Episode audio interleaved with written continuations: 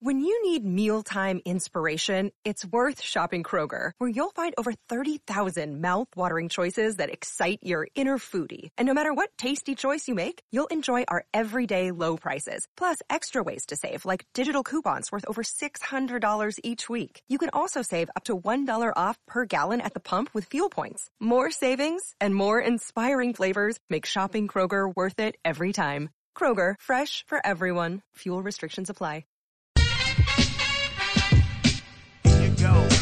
Here you go. Extraocular. Extraocular is the nothing personal word of the day. The extraocular muscles. Do you know what those are? Those are the muscles used by your kids when they roll their eyes at you. It's the extraocular muscles. Why is that the word of the day and why am I rolling my eyes? Well, my extraocular muscles are extremely tired right now. And they're tired because I've been rolling my eyes in such a significant way, reading all about Dak Prescott and his famous dinner party that happened just about a week ago. Why am I bringing this up? Six days later, why is it still causing my extraocular muscles to get overworked as opposed to every other muscle in my body that is completely atrophied? Those muscles are doing great.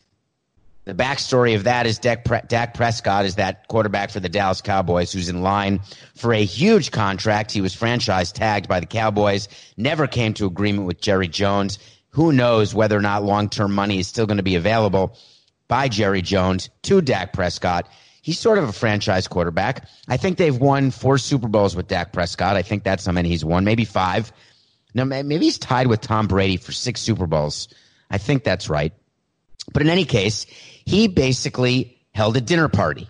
And here's where it got interesting. They posted it. And I've told you about this on Nothing Personal. We've talked about it. We've seen pictures of actually Dak Prescott himself working out and then arm in arm with fellow athletes as they did their workouts. And the problem is that we're supposed to be social distancing. We're trying to get past this problem, this pandemic. We're trying to flatten the curve. We're trying to figure out a way forward. And the best way forward is actual cooperation. But that's not why my extraocular muscles were absolutely working overtime. I got a quote for you. It's really good. Here is Dak Prescott's quote regarding the dinner party that he had Friday night. This was days later, as there was a wave of negative publicity and PR about what he had done. When the Dallas Cowboys had called him up purportedly and said, Hey, Dak, it's enough already. Gnug. That call was an easy one. That doesn't come from Jerry Jones. It doesn't come from his son, the president. It doesn't come from anybody. It comes from the head coach, maybe even an assistant coach, maybe the assistant GM. I don't even think Jerry Jones, the GM, makes the call. It's just Dak. You got to stop. You got to think. You got to use your head. Stop doing this. You're putting yourself and others in danger. Please. So word got out, and here was the quote. I understand and accept that there are additional responsibilities and media scrutiny that come with being an NFL quarterback. But it is frustrating and disappointing when people provide completely inaccurate information from anonymous sources. To set the record straight, I know that we all need to do our best to socially distance. And like everyone else, I'm continuing to adjust to what that requires. But the truth is that I was with fewer than 10 people for a home dinner not a party, a home dinner on Friday night. So let me ask you a question. And this is not anything against Dak Prescott at all. So stop with the ats. You can always go on David P. Samson. Follow me on Twitter. DM me. We'll do some so you want to talk to Samson's. I always want you to rate, review. Give me five stars on Apple if you don't mind, if you're entertained during this time of pandemia. But please ask a question. Oh, God, there's a little tiny bug right on set. That's impossible. In any case, I was distracted by a little gnat that was on my screen. I thought it was Coca. When you go on Apple and you do a five star, please write a review as well. And in that, ask a question. Ask any question, and I'll answer as many as I can in an end of month bonus pod. All right? Got it? Any case. This is not against Dak Prescott. This is just a very simple question. How many of you know the difference between less and fewer? Less and fewer. How many? So Remember the old Miller Lite commercials? A third less calories than the regular beer? It's fewer. Anytime you can count what you're talking about, you say fewer. Hey, I have fewer muscles than you do. Well, that may or may not be true. That may not be the best example. I have fewer calories that I've eaten. I used calories already. How do you like that? That five minutes in, and I can't think of a real example of less and fewer, except if you can count them, it's fewer. And in Dak's quote, he used the word fewer exactly correctly. I just don't see it often that way. Is it possible that he had help writing the statement? Is it possible he's smart enough to have help writing the statement? Because the kind of statements that come out when you don't have help, you end up doing like what Jim Crane did. So I want to talk about what Dak Prescott wrote and why he wrote it. See, it is true that as an NFL quarterback, he has additional responsibilities and there's additional media scrutiny. But guess what? The reason it's true is that you're paid for that. Part of what you are is a public figure. One thing that you have to instill in all players, and we try and we try and we try, and it doesn't work as often as it needs to, is that these players are young and they're in a position of great responsibility, both financial and otherwise, way before most of the rest of the world is. So it's normal that part of the job of a GM or a president is to be a glorified babysitter. It's normal that you're going to have players who aren't going to listen to everything you want them to do, who aren't going to follow all the rules. It's normal that you have to sometimes scold players. What is rare, picture a babysitter who babysits for your child, but your child makes more money than the babysitter. That makes it challenging. For whatever reason, we're in a society, and it's not uncommon in America. It's really not uncommon in any society where the amount of income, the amount of money leads to some sort of unearned, unwarranted respect. I make more money than you, therefore you're supposed to respect me more than I respect you. I don't understand why that's the case. Some of the greatest minds in the world, some of the most brilliant people worthy of respect, don't make any money. They're called teachers, mothers, fathers, stay at home dads, people who are not working because they can't work or don't want to work, but they're brilliant minds who deserve respect. You think Dak Prescott is just learning right now that he's under increased media scrutiny? He is literally the subject of sports talk shows every single day. He knows exactly what he's doing. One thing that made me crazy with the players over my years is when they would feign ignorance. Don't pretend that you don't know what the rule is. Just acknowledge the fact that you've broken it. Don't pretend that you didn't realize that there was a reporter around when you were talking. Just say you didn't care. Don't pretend that you didn't see the sign that was a hit and run. Just say you didn't learn the signs. Don't pretend that by accident your playbook was stolen when you know that you just lost your playbook. Just take responsibility. Dak Prescott needs to take responsibility for what he's doing and the way he's acting. But it's not just Dak Prescott. It's all of us. We're all doing our part. I would prefer Dak Prescott had done a quote saying, listen, it was wholly inappropriate for me to have a dinner the way I did because I know we weren't practicing proper social distancing. And I do not want to be responsible for anyone getting sick and for doing any more to overcrowd or do anything that the healthcare system will continue to bend on its way to breaking. I don't want to be a part of that. And frankly, I want to do more because I want to get back to playing football so I can provide and help provide entertainment to you because you have been there for me over all the years of my career and I want to be there for you. I apologize. What would be wrong with that? I don't know. You just won't do it.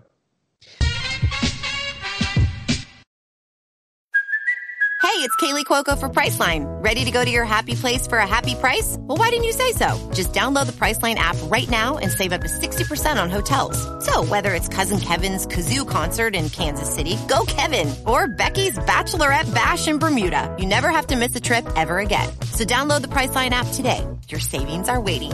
Go to your happy place for a happy price.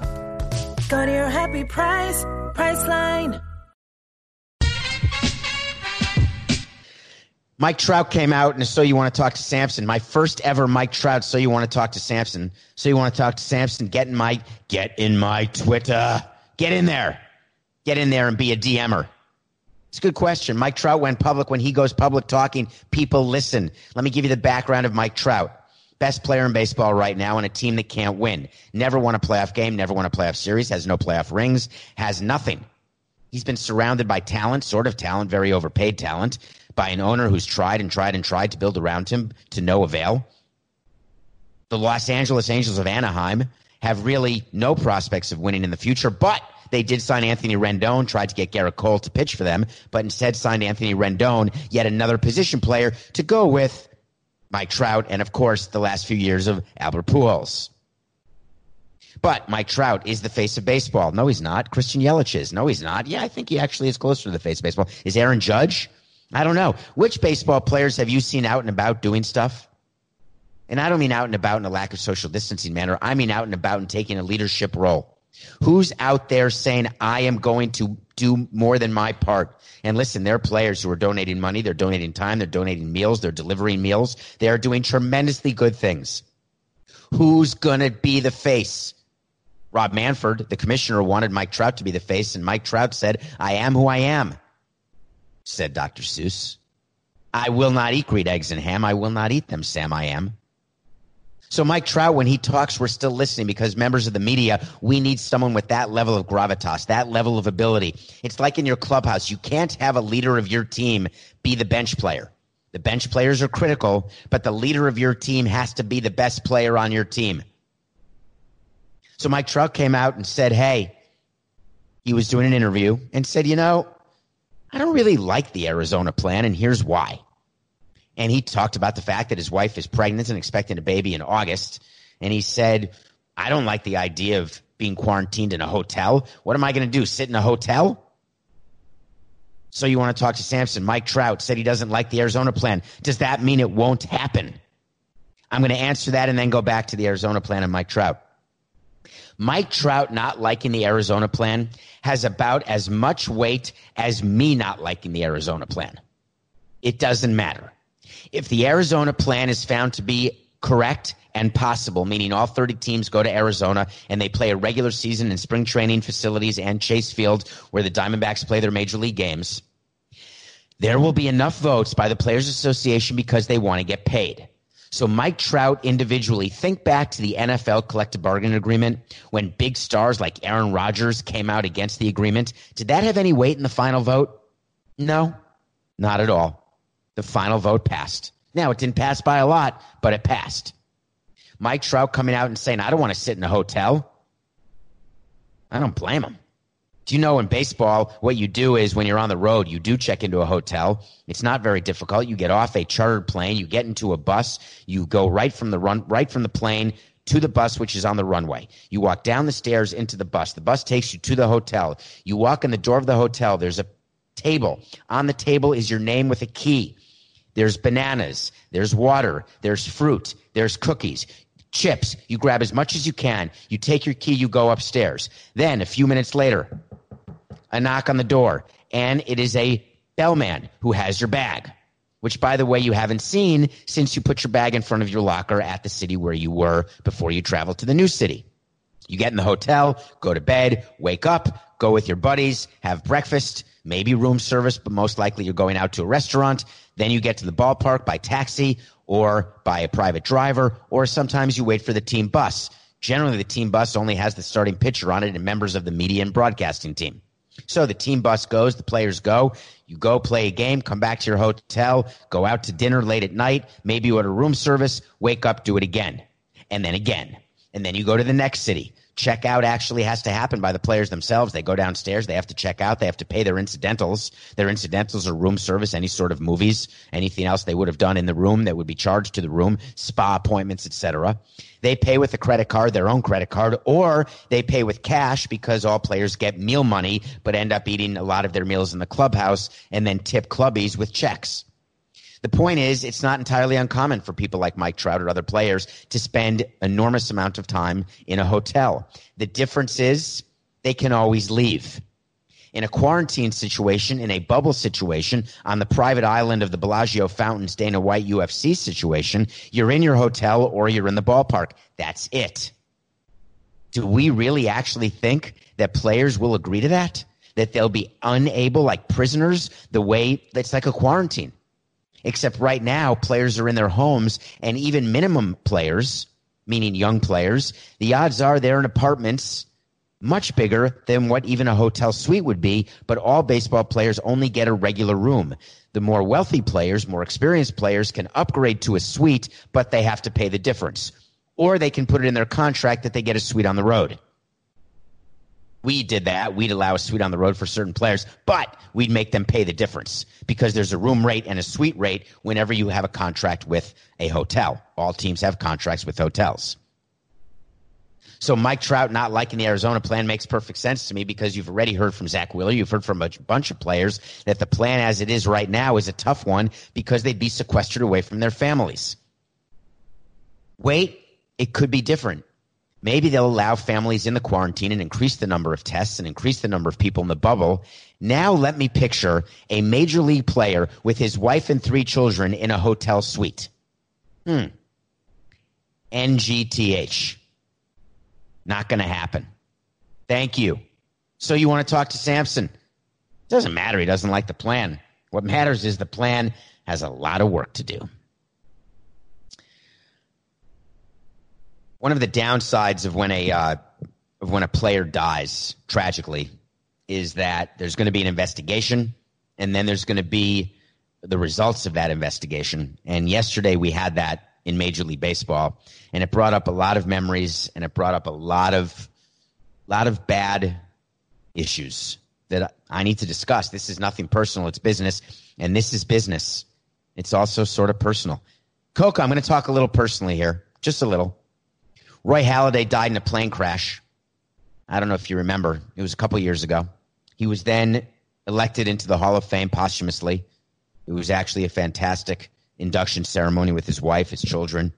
Great pitcher, pitched a perfect game against the uh, uh, no hitter Marlins. Really, you know, with the Blue Jays, with the Phillies, just a phenomenal pitcher. Phenomenal. Well, when there's a plane crash, he was flying in a plane that really is the type of plane that you see in a James Bond movie where the wings actually fold up and you can put it on the back of your car and drive it to a place and then start flying. A true John Denver special. We had seen witness rep- reports of the day he was flying that he was flying super low to the ground in great speed, doing maneuvers. And then he was doing these stunt maneuvers. And then the plane plunged nose down into the water. The autopsy revealed that he actually died of blunt trauma and drowning. As you know, you can only drown if you're alive upon impact.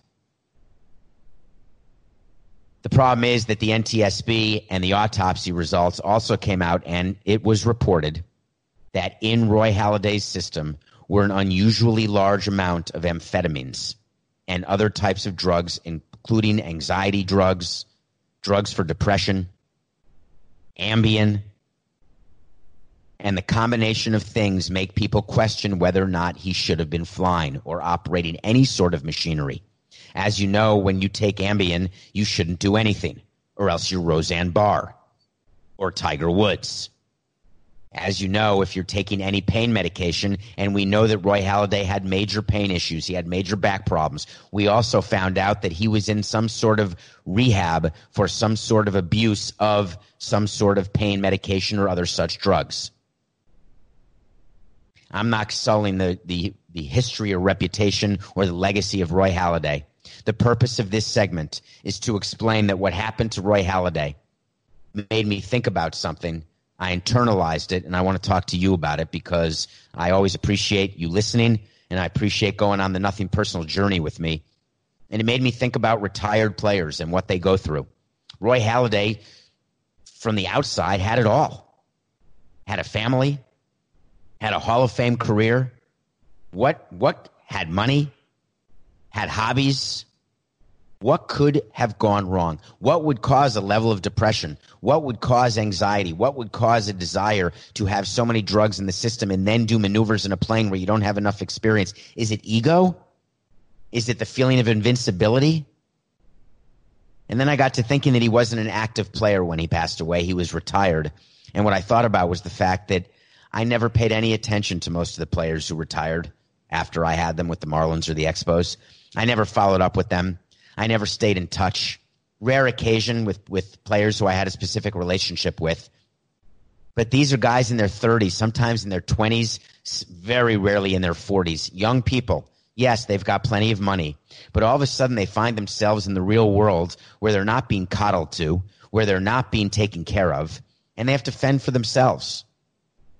And the reason that I didn't stay in touch with them is I always pretended I was too busy or they weren't helping me. They weren't helping the team. They weren't giving me victories, helping me raise revenue. If you want to come work for the team and be an alumni ambassador, then I'm going to stay in touch with you. But if you don't have anything to do with the team, I'm not staying in touch. Why? What's the responsibility of team presidents or CEOs of companies? What's the responsibility to take care of players or employees once they are no longer in your employ? Why is it that I could feel that I didn't do enough, that I don't do enough for players when they're not in my life? But isn't it true that people come in and out of your life all the time? Are you in touch with all of your friends from high school or college or from the last job that you had? Do you stay in touch with people who were such an important part of your life for a very intense period of time? Relationships, they slip away. Friendships, true friendships, very few true friendships. Someone once told me, my grandfather actually, once said that if you have five true friends in your entire life, you should consider yourself lucky. And a true friend is someone who never judges. A true friend is someone who's always there no matter what. It's your the person. It's the person for you. Not everyone can be the person. Plenty of people pretend to be the people. I pretended to be the person with players saying, come to me. I'm there. And what's interesting is that GMs do it, fellow teammates do it, players do it, owners do it, everybody does it. And I got to thinking when I read about Roy Halladay, it's not just in baseball, it's everywhere. And I'm not sure that I have that responsibility, but it doesn't mean I don't have the guilt. It doesn't mean that it, when something happens, a former pitcher of ours, you may know him in New York, his nickname by George Steinbrenner, who rest in peace, his son Hank passed away a couple days ago, said uh, he was called the Fat Toad. Hideki Irabu was a pitcher who I uh, was part of a trade for my first year in baseball. Traded a lot of people to the Yankees to get him and uh, including Ted Lilly. I think Jake West, not Jake West. Who else did we trade? I can't remember. Coco, who did we trade to get Hideki Irabu in 2000 from the Yankees? It was three players. I'm pretty sure Ted Lilly was one of them. He's checking now, or at least he's pretending to scurry and look at transactions under Hideki Irabu. Then he's going to whisper to my ear. If it's in bold, I don't have to delay more than 10 more seconds, but that's not really the big part of the story. The big part is that a couple years ago, Hideki Irabu took his own life. I had not been in touch with Hideki since I he was gone from the Expos. He was a tough, tough guy, a troubled guy. He never performed for us the way he was supposed to perform, and I held it against him. I actually held it against Hideki Irabu that his lack of performance was not because we evaluated him wrong. It was because he was a better pitcher who just couldn't pitch well for us. And what's interesting, thank you, it was Jake Westbrook and Ted Lilly. I forgot about Christian Parker. So it was Ted Lilly, Christian Parker, and Jake Westbrook. Lilly and Westbrook actually had major league careers, nothing spectacular. Christian Parker, I think, got a tiny sip of coffee. But Irabu pitched for us in 2000. I think he may have come back in 2001 as well. But the reality is that I didn't, never followed up with him, never paid attention to him. And then you read what happened.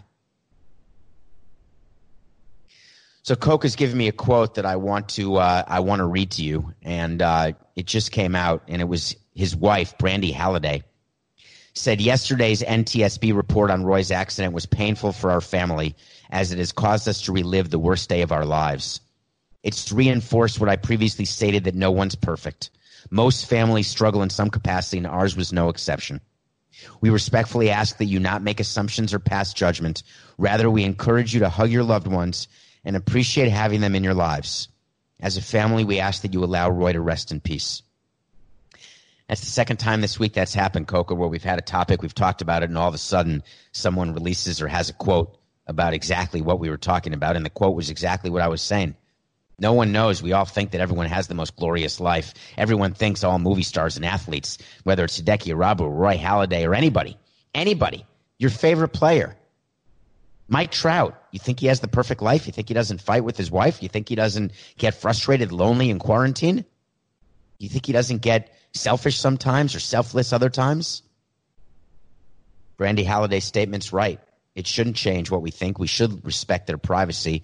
But the fact of the matter remains that drug problems around Major League Baseball are real. The death of Tyler Skaggs proves that last season, a player who overdosed. We've got to do better. I should have done better. I could have done better. We will do better. Rest in peace, Roy. So I've been reviewing movies. Yeah, every day. I love movies. The quarantine has been really good for my binging. That's for sure. Although I can't say that I wasn't binging before the quarantine, but now I'm binging more with slightly less guilt about the binging. Have you noticed that that your level of guilt about binging is only lessened by reading people's tweets or posts about all the exercising they're doing and how they're taking advantage of this opportunity to clean their closet or give stuff away or do things that they never had a chance to do? Yeah, I'm binging. Proud of it. I started, we started, you're doing it. I hope you're doing it. Are you doing the quarantine lifetime best picture challenge? Watching every best picture since you were born? Well, I watched Rain Man yesterday. 2008 best picture. Coca, check that. Why is 2008 in my mind?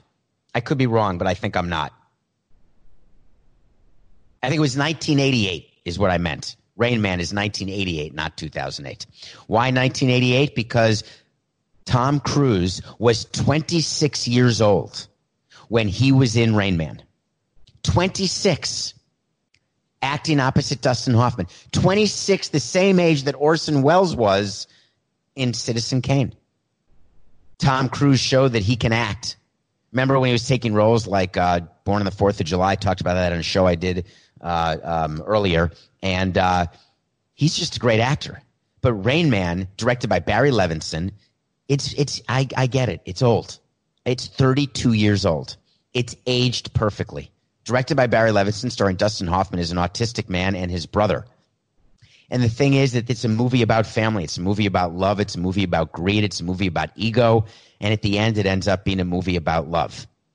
And the love story is the brother story. It's Tom Cruise who needs to get Dustin Hoffman, his brother, because of money. Love stories always start with money and greed, don't they? Dustin Hoffman inherited a bunch of money from their father, and Tom Cruise needed it for his business, which is some sort of crazy car business. But this is so perfectly acted. It's a road trip movie. It's a buddy movie. It's a brother movie. And Dustin Hoffman won the Oscar Best Actor for his performance as an autistic man. So perfect. You've heard me talk about it, right? Right? When I've said, oh, 10 minutes to Wapner. Of course, 10 minutes to Wapner. That's Dustin Hoffman and Rain Man. You should watch it, please. If it's not part of your lifetime quarantine best picture challenge, quarantine lifetime best picture challenge, it's still worth it to watch. 1988 Rain Man.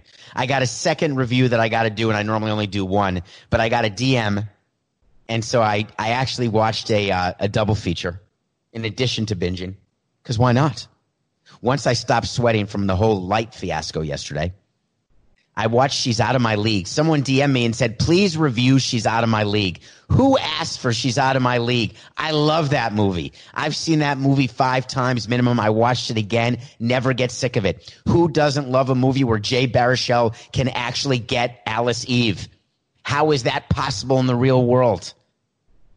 It's like O'Malley possibly getting with Katherine Heigl in Grey's Anatomy. Can that happen? Really? She's out of my league is about exactly that. A TSA worker named Jay Baruchel. That's right, the guy from Montreal, born in Ottawa, raised in Montreal.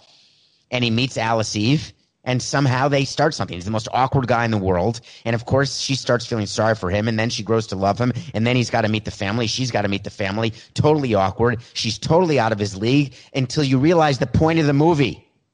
There are no leagues.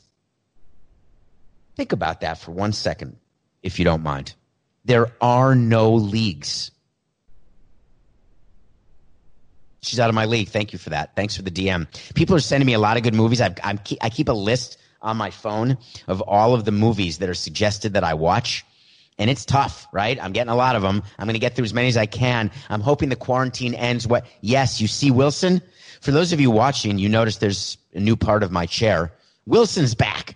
If you're just listening, then you know. Well, if you've never seen the set, at CBS Sports HQ. I've got Wilson on set, but I haven't been able to go back into CBS HQ, so I had to get another Wilson. So this is Wilson 2. Wilson 1 is at the set. I'm with Wilson 2. I've been Wilson 2 and I had a um, very good conversation this morning. He was concerned about his placement on the set, so I've perched him up perfectly on the chair where I'm sitting on a baseball glove chair. He's in the thumb. He wanted to be in the forefinger over my right shoulder, but I explained to him that he wouldn't be able to properly be seen on camera. So he's satisfied with being on the thumb, but he's concerned about the amount of gesticulating that I do during the course of a show, which I do. I'm a gesticulator. I talk with my hands. And he said, please keep your left elbow down. If not, he's going to roll away and I'm going to have to cry. Wilson, never again.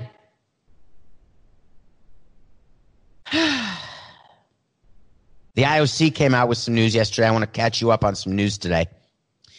This is uh, two bits of news about coronavirus. Actually, there are a couple of bits of news, but the first one is this. The International Olympic Committee, and that is a committee that we've talked about here. We told you they were going to have to postpone the Olympics way before they did. I mean, it was the most obvious decision ever. They did. Then when they rescheduled them, we said, wow, that's a quick reschedule, but they did it for July 23rd of 2021 no way of knowing whether or not that's possible because will there be a vaccine by then? Will there be people allowed to travel? And will there be people wanting to travel? But the athletes, we talked about it, they need a date. They need a date to shoot for because that's how you train. But the IOC, no longer than, what has it been? Two weeks? Yeah. Is anyone else losing track of time? I don't remember if it's been two weeks or a month or a week, or it could have been in yesterday's show when the IOC moved the Olympics. Well, yesterday came out and said they have acknowledged there is no plan B if the Olympics cannot take place in 2021. Holy cow. That is the first time that they've come out and said that. It was so awful and depressing to hear them say it, but it's so obvious and so true that I wish they just hadn't said it. Of course, there's no plan B. Plan B is 2021. Plan C is straight cancel. They can't push it to 2022 because the next Olympics are in 2024. That's number one. Number two, Japan is spending between two and six billion is the estimate. Two and six billion, two to six. Let's just take the middle. Four billion dollars. Let's take the low end, actually, two billion dollars. Take the middle of those two, three billion dollars. That's what Japan is spending in order to finance the cost of the one year delay of the Olympics. Do you think the $3 billion could be used more wisely? Would it have been better just to shut down the Olympics altogether, take the loss, and move on? Is it hard sometimes not to throw good money after bad because you so badly are trying to recapture something that you had or so badly make something real that is not, that used to be? How many of you have tried to do that? How many of you have spent money fixing something, sewing a teddy bear, let's say, putting him back together because you so badly don't want him to fall apart? You end up spending more on sewing them back together than buying a new one. You're saying there's sentimentality. All right, fine. What about at carnivals when you spend $50 trying to get a 50 cent huge stuffed animal because you're trying to throw a ping pong ball into a fishbowl or put a 10 inch basketball into a 9 inch basket? We've all done it. At some point you say, that's it. I'm done. Japan spending $3 billion, 2 to $6 billion on delay of the Olympics, and we're surprised to hear that they're done if it doesn't happen in 2021, truly is the most obvious thing of all time. But what is the economic benefit for Japan to having those Olympics? And what is the social benefit of the Olympics actually happening and having their ability to look forward to that sort of competition? My argument is that back in the 80s, 70s, the height of the Cold War with Russia, the Miracle on Ice hockey team, even the Dream Team in 92 in basketball. That's almost 20 years ago, 30 years ago. That's almost 30 years ago, the Dream Team in Barcelona. Holy shnikes. The fact of the matter is that the benefit, the patriotic benefit of the Olympics has dissipated over time as the world has become a smaller place smaller because of communication, smaller because of social media. It used to be that if you didn't know the medal count, you were the anomaly. It used to be that if you were not rooting for the USA over the USSR, you were a traitor. We all knew about the East German judges in figure skating, how they would never give good scores to the US figure skaters. We knew that the USSR athletes were doping and we hated them for it. We just hated everything about every other country and we were patriotic. And when you hear the national anthem, when you are standing on the, um, Coco, what's the word where you stand on the podium? Either gold, silver, or bronze medalist. It was major. Now, the Olympics are still amazing. I love watching amateurs compete, amateurs in quotes, obviously. I love watching all of it. On the other hand, when you're talking about the social benefit of the Olympics, it's not there anymore. We have so much we need to do in order to get this world back to a new social norm that the Olympics to me are not going to play the big role that people think they're going to play. As a matter of fact, I'm not convinced sports is going to play that role. The Royce, the role that sports needs to play, the distraction, the entertainment, but in terms of people understanding how they feel comfortable, how they're going to act in the new normal, that won't come from sports. That's going to come from all of us individually. When are we comfortable going back to a restaurant? When are we comfortable getting our phone scanned and going into a venue? When are we comfortable getting on a plane again or a train or a bus? When are we comfortable being around people in a bar atmosphere, as an example? Those are all things that are going to come and they're going to come at different pace for everybody. It doesn't matter that the PGA championship just announced their, the PGA tour announced all their dates and all of a sudden that's going to make all of us feel better. No, it's going to be great to watch golf if in fact it can happen in June, which they've announced. It'd be great to watch the Olympics in 2021. It'd be great to watch the NBA in 2020. It'd be great for baseball season to open because my face itches. But what's more important is how we individually will react how we will walk outside and react to the new normal. Ay, what a nightmare for my Knicks. Mine, you know, I've told you before that I'm uh, the Knicks are, are are my favorite team of all time.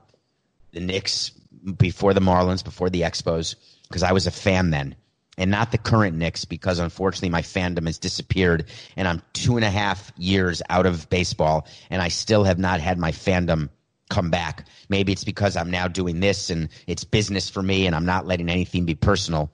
But I'll tell you, back in the day, I would watch every Knick game. I was lucky enough to go to so many Knick games, travel, everything. And you know that Patrick Ewing was my favorite player of all time to this day. You know that when the Knicks won game seven against the Indiana Pacers in 1994 to finally go to the finals for the first time since 1973 was the greatest sporting event I'd ever been to. To this day, including I've been in a World Series winning clubhouse. I've crossed the finish line at an Ironman in Hawaii. I've done some cool stuff. But being a fan, being a part of the crowd when the Knicks won game seven with Patrick Ewing, 94 90, in June of 1994 was the pinnacle, the number one. It never got better. It never got better. It never will. It is so sad for me, some of the infighting that I'm learning about, because now when I read it, I know all about it. And I say to myself, my God, I knew it. I knew it. As I got into sports and as I ran a team for those 18 years, I knew what went on in a clubhouse. I knew the dynamics of a locker room. I knew that players did not get along. I knew that what fans want to believe is true is not true at all. My job as a team president was to keep the fantasy alive, keep all the negativity inside the clubhouse. Do not let anything, anything escape to the fans. We owe it to them. We owe it to the fans to put on a facade of perfection. We don't want fights in the clubhouse. We don't want people airing dirty laundry in media or on social media, giving interviews. We don't want any of that. Why? Because deep down in a place that fans don't ever want to go to and visit, they don't want to acknowledge. They know very well the unlikelihood that clubhouses and teams, when you're spending that kind of time together, when you're like a family, they know very well that they don't get along perfectly. But until we actually say the words or they see video proof or hear audio proof, they don't want to believe it and it's still happening to me. I am a veteran, veteran industry executive. I'm old, and I didn't want to believe it. And I knew it. Charles Oakley called out Patrick Ewing on a radio show, said that Patrick was not a leader, said that Patrick was all about Patrick. Derek Harper then did a follow up and said Patrick takes care of Patrick. Derek Harper said Charles Oakley was the heart and soul of the team. It bothered me so much to hear Oak saying those things and Derek saying those things because I don't want anyone to impugn the leadership of Patrick Ewing, even though I know that it was lacking. I don't want anyone to impugn the personality of Patrick, even though in my own experience I knew that he was selfish and angry and bitter and about him. But I didn't want to believe it. What do you do? What do you do when you're running a team and you know that your superstar is not the leader of your team? What did Pat Riley do in 94 when he knew that it was Oakley and Mason who were the heart and soul of his team? You cross your fingers and hope to God that you can win anyway. Because the fact of the matter is, more often than not, the best player on the team is really not the leader. The best player on our championship team was Pudge Rodriguez in 2003. He wasn't the leader. Not at all. And the problem is when your best player is not your leader, it takes a whole lot of luck and good fortune to win a ring. And the Knicks could never go over the hump. Was it a Jordan hump? Yeah. Was it an Olajuwon hump? Yeah. But when you're looking to Patrick Ewing and he as your best player, as the one who you want to give the ball to, and in basketball, it's so much more important. And we're about to watch a documentary coming up starting Sunday called The Last Dance.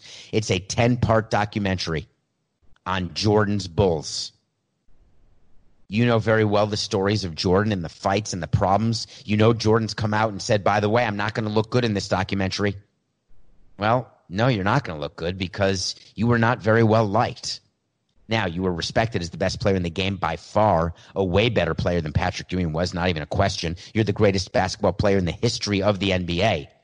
When you're that good, you actually get a pass from time to time if you're not going to be liked. But what Michael Jordan was, was a leader. He expected out of his teammates everything that he expected out of himself. He made sure his teammates worked as hard as he did. Whether Michael Jordan was up gambling and partying all night long before a game, that didn't matter because when it was time to take the court, he was the best player on the court by far. It's not what Patrick was. And that's why the Knicks never won a ring. But it hurt me. It hurt me as a fan because I was brought back immediately to those times as a fan and brought back thinking, my God, I didn't want to know it for sure, and now I can never unknow it. I can never unthink about. That's not a word. I can never not think about the team, the Knicks teams of the 90s and Patrick Ewing's career. I can never not think about what it meant, the way he was, and why there are no rings or championships and no parades that I was ever able to go to. Day 32 of the MLBeard Challenge, still going. God, are we still going and going strong? So I put this out, and, and I have the right to change my mind, and I am changing my mind. At first, what I was going to do is give $1,000 to 30 baseball teams, in which we did over 30 days. Then the next 70 days, because I pledged a thousand a day for 100 days or until Major League Baseball opens its season. I pledged no matter what, I'm not going to shave till MLB opens its season, but a thousand a day for a hundred days, the first hundred days. Get it? The first hundred days. Anyway, today's day 32, and I put it out there in the universe, and you guys responded. Thank you. And the question I posed of you yesterday was, should I be doing South Florida charities or should I start maybe going through the NBA cities and keep going from team to team, city to city? I got a lot of people commenting on it, but one comment actually convinced me. And I acknowledge this. The comment was, Hey, you've got a lot of listeners outside of Florida. I know how much you love South Florida, but one of the greatest things about the Beard Challenge is that you have been able to spread around your generous donations to everywhere. Thank you. I appreciate you following up and commenting, and I'm going with you. I did Feeding South Florida yesterday. That's Florida. I'm now going to do the NBA teams in order over the next 32 days, starting today. Today is the Atlanta Hawks. I want to single out the Boys and Girls Club of America, the Boys and Girls Club of Atlanta, a good friend, a running partner, a great writer, a great runner. Her name is Stephanie Hoppy. She and Matthew are, uh, her husband Matthew are accomplished runners, accomplished people in their own right in business and in life and I pledged $1,000 to the Boys and Girls Club of Atlanta, where she works. It's actually the Boys and Girls Club of Americas, but Boys and Girls Club of Atlanta is right in the building. Boys and Girls Club is a big MLB charity as well. They are taking care of just because there's no school doesn't mean they're not taking care of kids, quote unquote, after school. They're doing programs and food and all sorts of things, trying to take care of as many kids as they can. But I'm only giving $998, not a thousand. Why? You know why, Matt Happy. You owe me $2. Mortimer. We had $2 bets and I won them both and you never paid. Number one, you said Terry Francona would be the manager of the year last year. He wasn't. You said the Cleveland Indians would win the division. They didn't. You owe me two bucks. Take that two bucks, donate it to the place where your wife works, the Boys and Girls Club of America, the Boys and Girls Club of Atlanta. I'm sending $998. You send $2. Then it's a thousand. Thanks, Happy family. Wait to see. I read something so awesome yesterday, and it's going to be happening whenever there's a 2020 season. It's all about the Buccaneers and the Patriots. It's all about Brady and Belichick. Everyone is going crazy. Who's better? Who's worse? Did the coach make the player? Did the player make the coach? You and I talked about this. We've talked about it on several of the shows. Well, the over-unders finally came out. Guess what? The Tampa Bay Buccaneers have an over under of nine wins, assuming there's 16 games. And the New England Patriots, their lowest over under in, I assume, a decade at least, is eight and a half games. That means the Buccaneers are favored to win more games than the New England Patriots. Well, I've got a special wait to see for you. I'm going coach the Patriots will have a better record than the Bucks. And I guarantee you that Bill Belichick, who's celebrating his 68th birthday today, happy birthday, GOAT coach. You're going to call the GOAT player when the season's done. You're going to show the record. You're going to congratulate me on the way to see victory. And you're going to say, Hey, Tommy, boy, it's just business. It was nothing personal. Everyone is talking about magnesium. It's all you hear about. But why? What do we know about magnesium? Well, magnesium is the number one mineral that 75% of Americans are deficient in. If you are a woman over 35, magnesium will help you rediscover balance, energy, and vitality. Magnesium supports more than 300 enzymatic reactions in your body, including those involved in hormonal balance. From functional medicine doctors to mental well-being and female hormone experts, we all know that magnesium is the one mineral to improve all aspects of well-being and health. But which one? Magnesium Breakthrough from Bioptimizers, the trusted choice recommended by leading experts with seven best absorbed forms of magnesium to ensure your body receives the support it needs for overall well-being. Go to bioptimizers.com slash balance today and use code BALANCE10 for 10% off. Support your journey to wellness at B-I-O-P-T-I-M-I-Z-E-R-S dot com forward slash balance. Magnesium Breakthrough from Bioptimizers, your foundation to optimal health and vitality.